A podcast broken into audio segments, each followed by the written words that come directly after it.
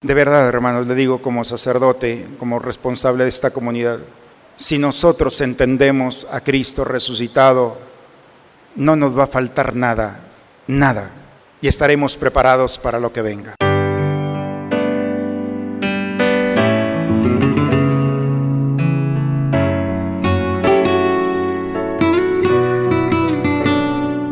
Bienvenidos a la Santa Misa. Aleluya, gloria, aleluya. Aleluya, gloria, aleluya. Aleluya, gloria, aleluya. Aleluya, gloria, aleluya. Aleluya, gloria, aleluya. Aleluya, gloria, aleluya. Aleluya, gloria, aleluya. Aleluya, gloria, aleluya. Tomás, tú crees porque me has visto. Dichosos los que creen sin haberme visto, dice el Señor. Aleluya, gloria, aleluya. Aleluya, gloria, aleluya. Aleluya, gloria, aleluya. Aleluya, gloria, aleluya. Señor esté con ustedes, hermanos. Proclamación del Santo Evangelio según San Juan.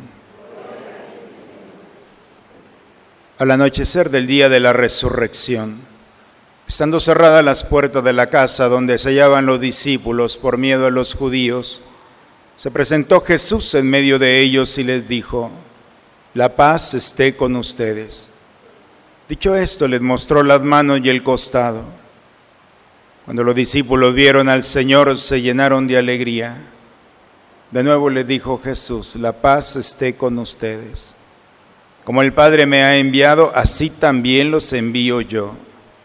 Después de decir esto, sopló sobre ellos y les dijo, reciban al Espíritu Santo. A los que les perdonen los pecados les quedarán perdonados, y a los que no se los perdonen les quedarán sin perdonar.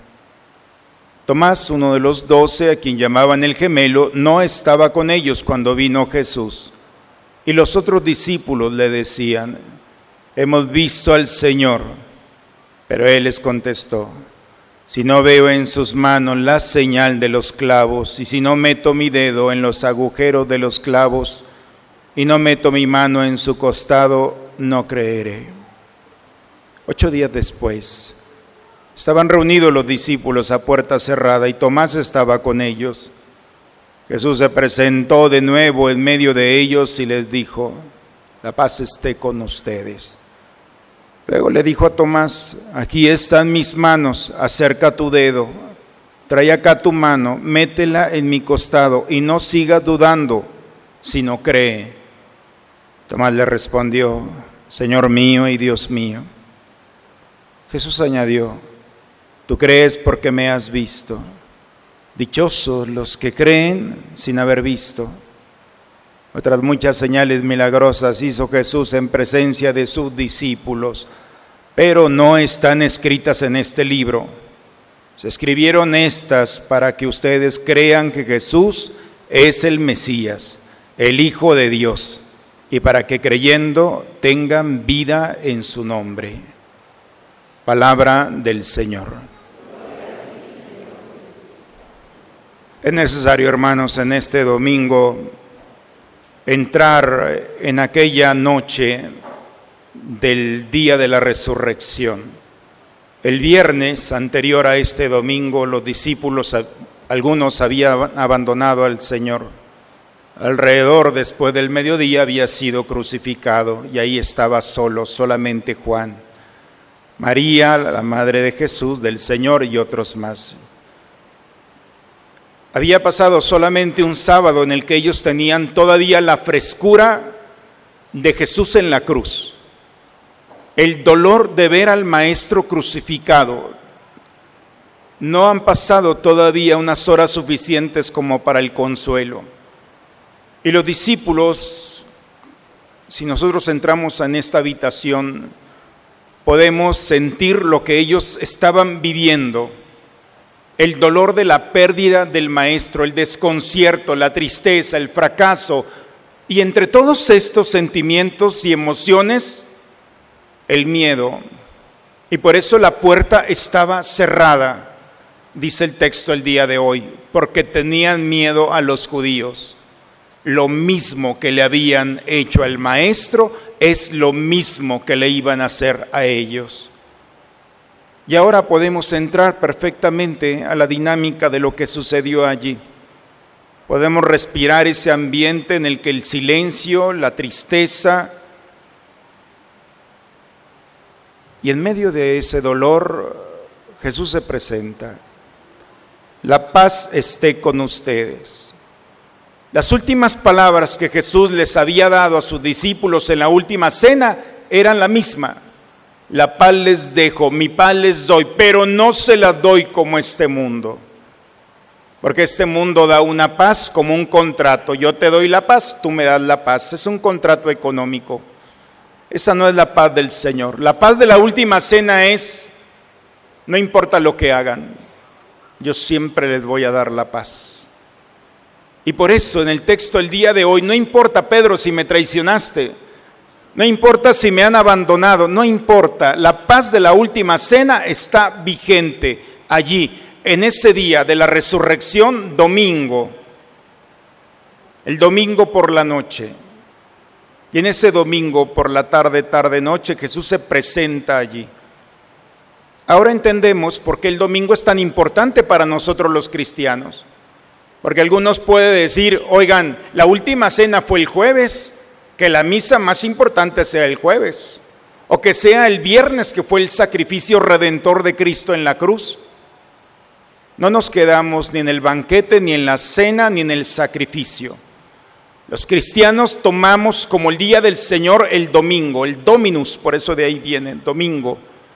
Nosotros estamos celebrando la resurrección. No tiene sentido nada de nuestra fe si no tenemos la certeza de que Cristo se presentó en medio de ellos.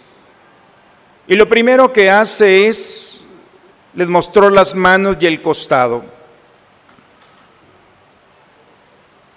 No dice cómo era el rostro de Jesús, si se fijan. No dice cómo estaba. Ellos estaban centrados, su corazón y su mente estaban en las huellas de los clavos y de la lanza que había sido lastimado el costado del Señor. Eso fue el signo suficiente para que ellos se dieran cuenta que el resucitado era el mismo que habían visto crucificado. Pero era diferente. Ya no corresponde. Porque en la cruz lo vieron sangrar, lastimado, y ahora es el cuerpo glorioso. Y las heridas que vieron en la cruz ya no corresponden al resucitado. Ahora son cicatrices ya no hay heridas, son cicatrices.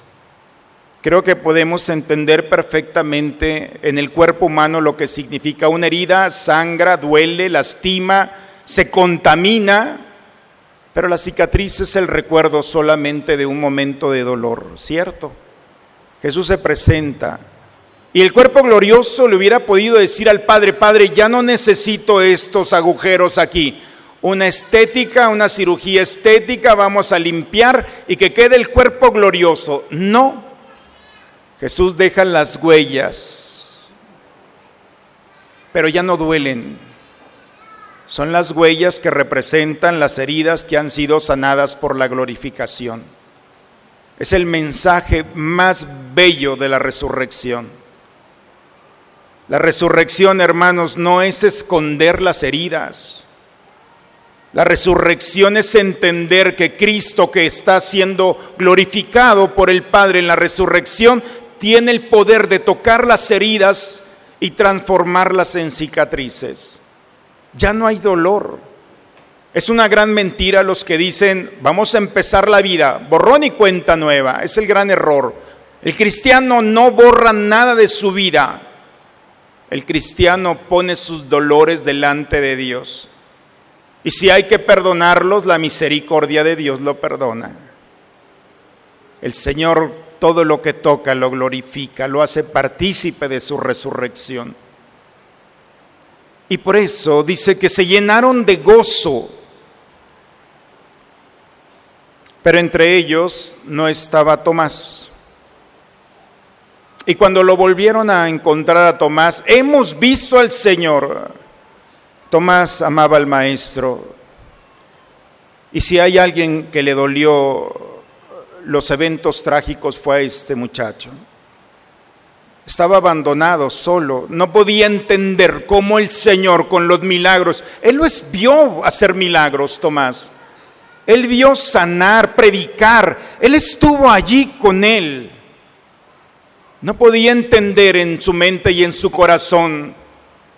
No se resignaba a quedarse con las huellas del dolor. Por eso cuando le dicen, hemos visto al Señor, entonces tenía la experiencia profunda, el deseo de estar con Él. Si no meto mi dedo, si no meto mi mano en las huellas que han dejado los clavos o la lanza. Ocho días después, el siguiente domingo, otra vez el día del Señor, reunidos allí. Y Jesús se presenta y le da el regalo que siempre el Señor da. La paz esté con ustedes. Desarticula todas las estructuras de este mundo. Y la paz del Señor viene a ser el centro de ese encuentro. Tomás se dirige inmediatamente el Señor. Aquí están mis manos. Trae acá, mete tu mano en mi costado y no dudes, cree, cree. Tomás en ese momento tiene la certeza de la resurrección. Puedes meter el mano, ya no duele, es una cicatriz solamente. Recuerdo de un momento trágico, pero muy bello, porque es el momento más pleno, más genuino, donde un Dios sufriente nos ha dado como intercambio la salvación. Señor mío y Dios mío.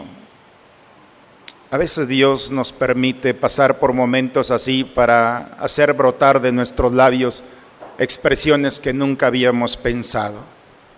Tomás es el primero que reconoce allí después de la resurrección las dos naturalezas de Jesús. Primero como Señor, como hombre, y Dios mío como Dios. Las dos, aquí está todo, el cielo y la tierra, la muerte y la vida que ha vencido, está delante de mí. Tú crees porque me has visto. Dichosos los que creen sin haber visto. La experiencia del resucitado, hermanos, es la experiencia que cada uno de nosotros podemos tener mientras no encontremos al Señor en nuestro camino, hay un niño llorando,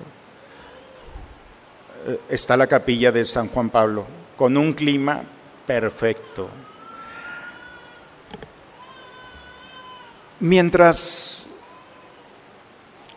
mientras no tengamos la experiencia del resucitado, nuestras heridas nos van a acompañar y nuestro rostro será la expresión del dolor. Y mientras nuestro rostro expresa el dolor de nuestros pecados, de nuestras miserias, de nuestras realidades, va a faltar algo a este mundo, porque el cristiano no está aquí solamente por una obra de la casualidad. Ser cristiano representa el rostro de aquellos que han sido sanados por el poder del resucitado. Y cuando la herida se ha expuesto al Señor, y cuando el cristiano ha sido tocado por su misericordia, y cuando la herida ya no duele y se ha convertido solamente en una cicatriz, el cristiano ya no puede vivir con un dolor psicológico, como aquellos que ya están sanos, pero la enfermedad de la mente sigue pensando que está enfermo. El cristiano es aquel que ha sido sanado por la resurrección en su cuerpo, en su alma, en sus pensamientos. Es aquel que puede ver su pasado y no hay culpables. Y sabe que aún los clavos y las heridas que fueron lastimándolo en su historia no han sido más que oportunidad para encontrarse con el Dios que sana. Y por eso el cristiano, lastimado en esta vida, tiene la fuente en Jesús. La fuente de su sanación, de su transformación, de su vida, de una vida nueva. Señor mío y Dios mío, no hay nada en este mundo que pueda ofrecerle lo que nos ofrece el resucitado. La primera lectura el día de hoy. Las primeras comunidades tenían un solo corazón y una sola alma. Cuando alguien vive la experiencia de Cristo, no anda mendigando nada para este mundo.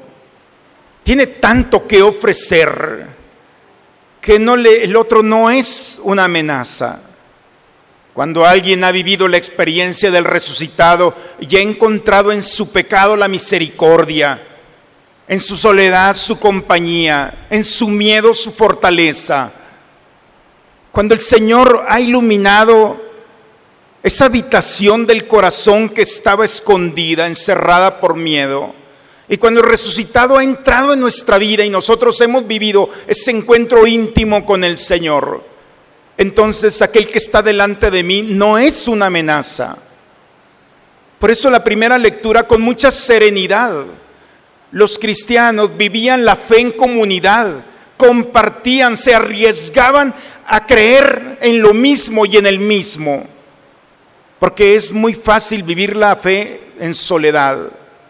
Pero cuando uno se arriesga a compartir la fe, la creencia, la vida, la experiencia del resucitado, a compartirla con el otro, se transforma en una fe pública, en un compromiso de vida. Porque cuando la gente nos ve en un supermercado, a ti y a mí, está esperando ver a Cristo porque te ha visto aquí, en este encuentro con el resucitado. Ya no eres cualquier más ser humano que ha venido a esta la tierra. El Señor nos invita a vivir nuestra fe como una responsabilidad del poder del resucitado que ha puesto en nuestro corazón, en nuestros pensamientos y en nuestros labios. Por eso se arriesgaban a vivir en comunidad, a tener un solo corazón y una sola alma. Sabían que lo que poseían era una caridad de Dios, una gracia de Dios. Y ellos no hacían caridad. No se rebajaban a vivir en acto de caridad. Ellos vivían en la justicia. Dios ha sido tan bueno conmigo que lo menos que puedo hacer es regresarle lo que Él me ha puesto en mis manos. Por eso hasta la caridad queda pequeña cuando se ha tenido un encuentro personal con el Señor porque es un acto de amor en el que tengo que pagar una deuda con Dios por lo bueno que ha sido conmigo. Y dice que en el momento en el que ellos se arriesgaron a compartir la experiencia del resucitado, grandes muestras de poder, los apóstoles daban testimonio de la resurrección del Señor. Por eso, hermanos, es tan importante para el cristiano este domingo todos los domingos, pero especialmente el domingo en el que estamos viviendo la experiencia, la frescura de la resurrección. Porque es la certeza de que no caminas solo. Y si caminas no puedes caminar lastimado o herido. No. Estás llamado a ser sanado por el poder del resucitado. A sanar y quitar culpables, heridas y experiencias personales que solamente delante de Dios tendrán sentido. Mientras te encierres en tu dolor, vas a seguir buscando respuestas y no vas a encontrar. Es el resucitado que ilumina y nos da las respuestas a aquellos momentos tan difíciles que hemos vivido. Y cuando vamos encontrando respuestas, vamos buscando, encontrando en nosotros la serenidad y la paz. Esa es la experiencia del resucitado y por eso hacían grandes muestras de poder. Sus labios proclamaban las, primeras comunidades por el poder de Cristo resucitado. Sabían la frescura, el poder, la gloria al pronunciar este nombre. ¿Quién de los que estamos aquí todavía tiene la frescura del resucitado en sus labios y en su corazón? Por eso andamos como andamos, hermanos, culpando a todo mundo, con un carácter, con una vida, con decisiones es tan sencillo que el cristiano viva caminando con la alegría y el gozo que este mundo puede ofrecer y se perfecciona en el Señor. Cuando en el cristiano nuevamente se recupera la experiencia del resucitado, entonces nada sobra, nada falta, nadie sobra, nadie falta en mi vida. Y aquel que está a mi lado tiene la fortuna de encontrarse conmigo. Porque no es a mí solamente a quien va a ver, sino la delicadeza y el cuidado del Señor. La segunda lectura, San Juan cuando escribe esta carta ya es muy anciano. Y un anciano ya no bromea con las cosas que realmente son necesarias para la vida. ¿Quién es el que vence al mundo? Dice Juan. Una pregunta tan sencilla. ¿Quién es el que le pone fin a las realidades de este mundo? A tu tristeza, a tu miedo, a tu pecado, a tu inclinación, a tus ambiciones, a las realidades de este mundo. ¿Quién es el que tiene el poder? Dice San Juan. Solo el que cree que Jesús es el Hijo de Dios, vivo, resucitado. Cuando vamos viviendo la experiencia del resucitado, entonces todo terreno que nosotros vamos a pisar, aún lastimado por este mundo, será sanado por el poder del resucitado. Es el aceite de Dios vivo que se derrama en nosotros. Por eso Jesucristo ha manifestado por medio del agua y de la sangre el poder en la cruz para justificarnos, para perdonarnos. Hoy estamos celebrando el Domingo de la Misericordia. Y la misericordia, hermanos, no es una palabra, no es un concepto. Hay expresiones de Dios que no pueden ser abarcadas por un solo concepto, una sola idea. Los hebreos en la escritura, en la Biblia, traducen misericordia con tres verbos. Han, que significa inclinarse. Misericordia es cuando tengo la capacidad de inclinarme. Cuando yo tengo a mi, padre o a mi madre o a mi abuelo o a mi abuela o a un ser amado que por alguna situación se le dificulta levantarse cuando llego y cuando llegamos y le decimos, no te preocupes, no se preocupe, aquí llego y nos inclinamos para abrazarlo. Esa inclinación con amor se traduce como misericordia. Inclinarte al más débil, y abrazarlo. Esa inclinación es una expresión genuina de la misericordia. Es el Han y el Hanan significa ver con amor. ¿Cómo vemos los cristianos? ¿Cómo es nuestra mirada? A veces buscando los errores del otro, a veces solamente viendo lo que los sentidos nos proporcionan y en ocasiones se nos olvida ver como Jesús. Todo mundo traía piedras en la mano para lastimar a aquella mujer. Todo mundo veía una pecadora. Y Jesús vio una mujer asustada, sola. El que esté libre de pecado, que le tire la primera piedra. La mirada de Jesús desconcierta y esa es la misericordia, ver con la mirada del Señor. Jesús también vio una pecadora, pero ni siquiera la mirada morbosa del pueblo fue suficiente. Dice que él se puso a escribir en el suelo. ¿Qué habrá escrito el Señor allí? Es un misterio, hay que preguntarle cuando lo veamos en el cielo.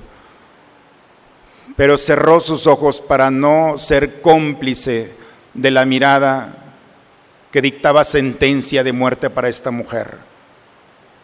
La mirada del cristiano el Hanán es también una expresión de la misericordia. Y la misericordia es para aquel que se ha equivocado en su caminar, que tomó una mala decisión, que en su momento no estaba preparado para enfrentar una realidad y cayó. El cristiano no puede, no tiene el derecho ni el poder de dar una sentencia o un juicio, aun cuando tiene los elementos suficientes para hacerlo. El cristiano está llamado a ser misericordioso, a mirar con amor. Y una mirada de amor transforma, cambia, purifica, consuela, reconstruye al otro. Queremos arreglar este mundo con una cárcel, con un tiempo de prisión. Así no se arreglan las cosas. Vean cómo salen los que han estado en una prisión, lastimados en toda su vida. La misericordia sana desde la causa que origina el momento del pecado que ha lastimado a aquel o aquella que está delante de nosotros. Y el verbo que más utiliza la escritura es el rajamín, que significa abrazar con las entrañas. Es decir, abrazar no significa solamente ponerle los brazos al otro encima. Abrazar significa que mi cuerpo se transforma en un escudo protector para el otro. Cuando yo tengo la capacidad de decirle al otro, no te preocupes, aquí estoy yo. Y mi cuerpo sana, cuida, protege de la crítica, del pensamiento, de la mirada. Cuando nuestro cuerpo y nuestra vida y nuestra fama se expone para cuidar al otro. Esa es la verdadera misericordia. Por eso es nuestro cuerpo el que refleja la misericordia de Dios, no son no solamente nuestros pensamientos. La misericordia es un estilo de vida, por eso el Papa San Juan Pablo II instituyó este domingo, segundo de Pascua, como el, el de la misericordia, donde el cristiano tiene que recordar que la misericordia es el antídoto, el medicamento para los dolores de este mundo. Cuando nosotros nos sumergimos en este misterio, entonces vamos a vivir de una manera muy sana, muy tranquila, en paz. Y la experiencia del resucitado, hermanos, no solamente va a ser un regalo personal, seremos parte de ese don misericordioso a un mundo o en un mundo en el que está lastimado, herido. La misericordia, hermanos, es la expresión más genuina de aquel que cree en el Señor. Hoy San Juan nos lo dice. Si creemos en Dios y amamos al Padre, también amamos al Hijo. Y el amor consiste en cumplir los mandamientos de Dios. Y el mandamiento de Dios es amarlo a Él, vivir en Él, respirar en Él y esa misma experiencia transformarla en acto de amor, de delicadeza, de cuidado con aquel que está a nuestro lado. En esta semana un joven de nuestra comunidad tuvo un accidente, está en el hospital todavía, Juan Pablo, hasta nombre tiene. Todos los jóvenes de nuestra comunidad, todos los misioneros han estado allí en el hospital, allí con los papás el dolor de unos padres al ver a su hijo en cirugía tras cirugía. El consuelo es aquellos que se han inclinado a abrazar, a estar con Él en oración. Me decía uno de ellos que se acercó un médico, y, ¿de qué colegio son? No, no somos de ningún colegio, somos de nuestra parroquia, para mucho orgullo. Qué orgullo que un joven sea la carta de presentación de una comunidad como la nuestra. Qué maravilla cuando uno de nosotros se atreve a vivir la fe en comunidad como una responsabilidad y va dando un testimonio de vida, de cuidado, de protección, de delicadeza al otro. Porque la parroquia no soy yo ni es el templo, eres tú, somos todos. Y cuando vamos viviendo de esta manera, hermanos, entonces gozaban todos de gran estimación entre el pueblo. Así resume Hechos de los Apóstoles a la primera comunidad. Gozaban de gran, no dice de alguna estimación, de gran estimación entre el pueblo. Hermanos, ¿cuáles son sus heridas? ¿Cuáles son tus heridas? ¿Cuál es tu oscuridad? ¿Qué es lo que no has entendido? Jesús sopló sobre sus discípulos. Pidamos a Dios que su Santo Espíritu nuevamente ilumine nuestros corazones y nuestras mentes, para que podamos entender que el resucitado cumple su promesa, está entre nosotros y nos hace partícipes de su amor, que viene a sanar, a transformar, y a prepararnos para una misión maravillosa. Así como el Padre me ha enviado, así también los envío yo. Qué maravilla, hermanos, formar parte de esta misión en lo que la única cosa que voy a hacer es ser portador, portadora de la experiencia de Cristo resucitado. Por eso el Señor nos ha permitido vivir la cruz y los dolores, para que entendamos que se pueden sanar, que este mundo no los puede hacer. Y ahora entendemos que nuestras heridas delante de Él, del resucitado, se transforman en cicatrices. Y con esa certeza, hermanos, vamos a encontrar allá en tu trabajo, en tu escuela, en la vida, vamos a encontrar personas lastimadas, heridas, unas ya con mucho tiempo. No han tenido la fortuna de encontrarse con el resucitado como tú lo has hecho.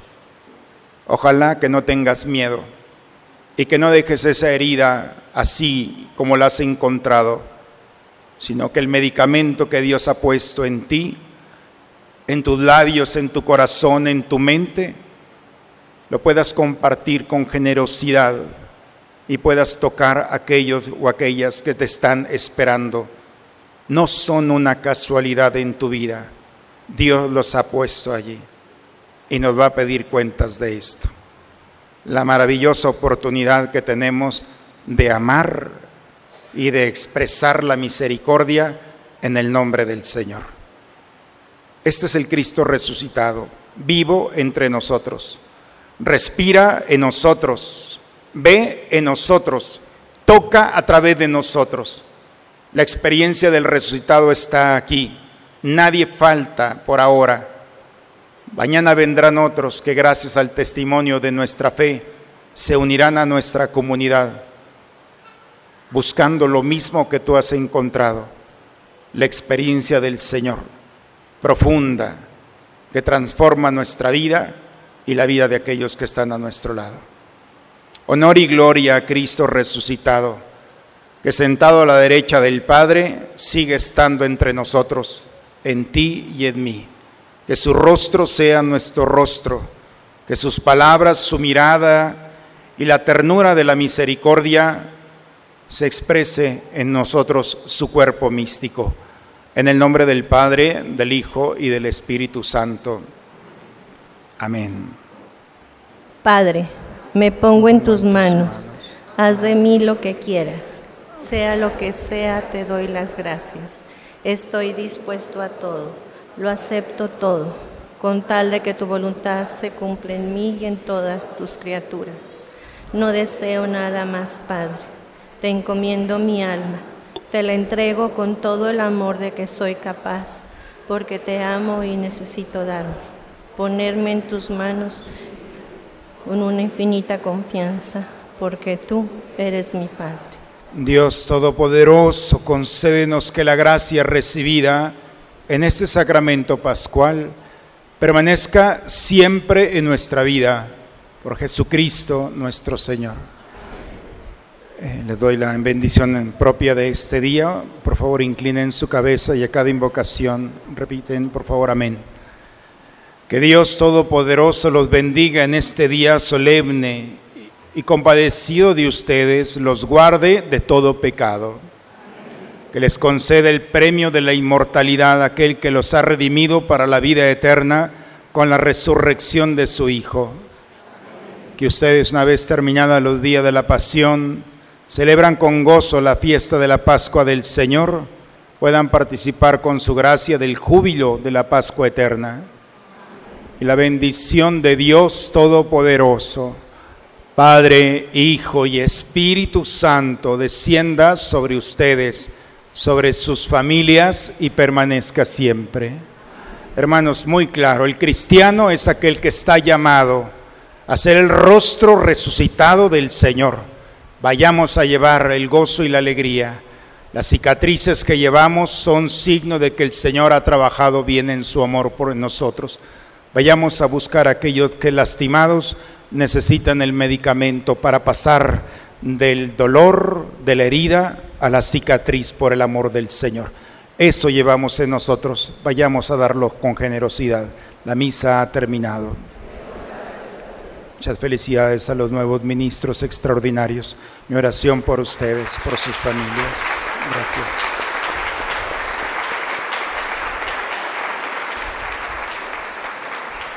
Una muy bonita semana para todos, una excelente semana.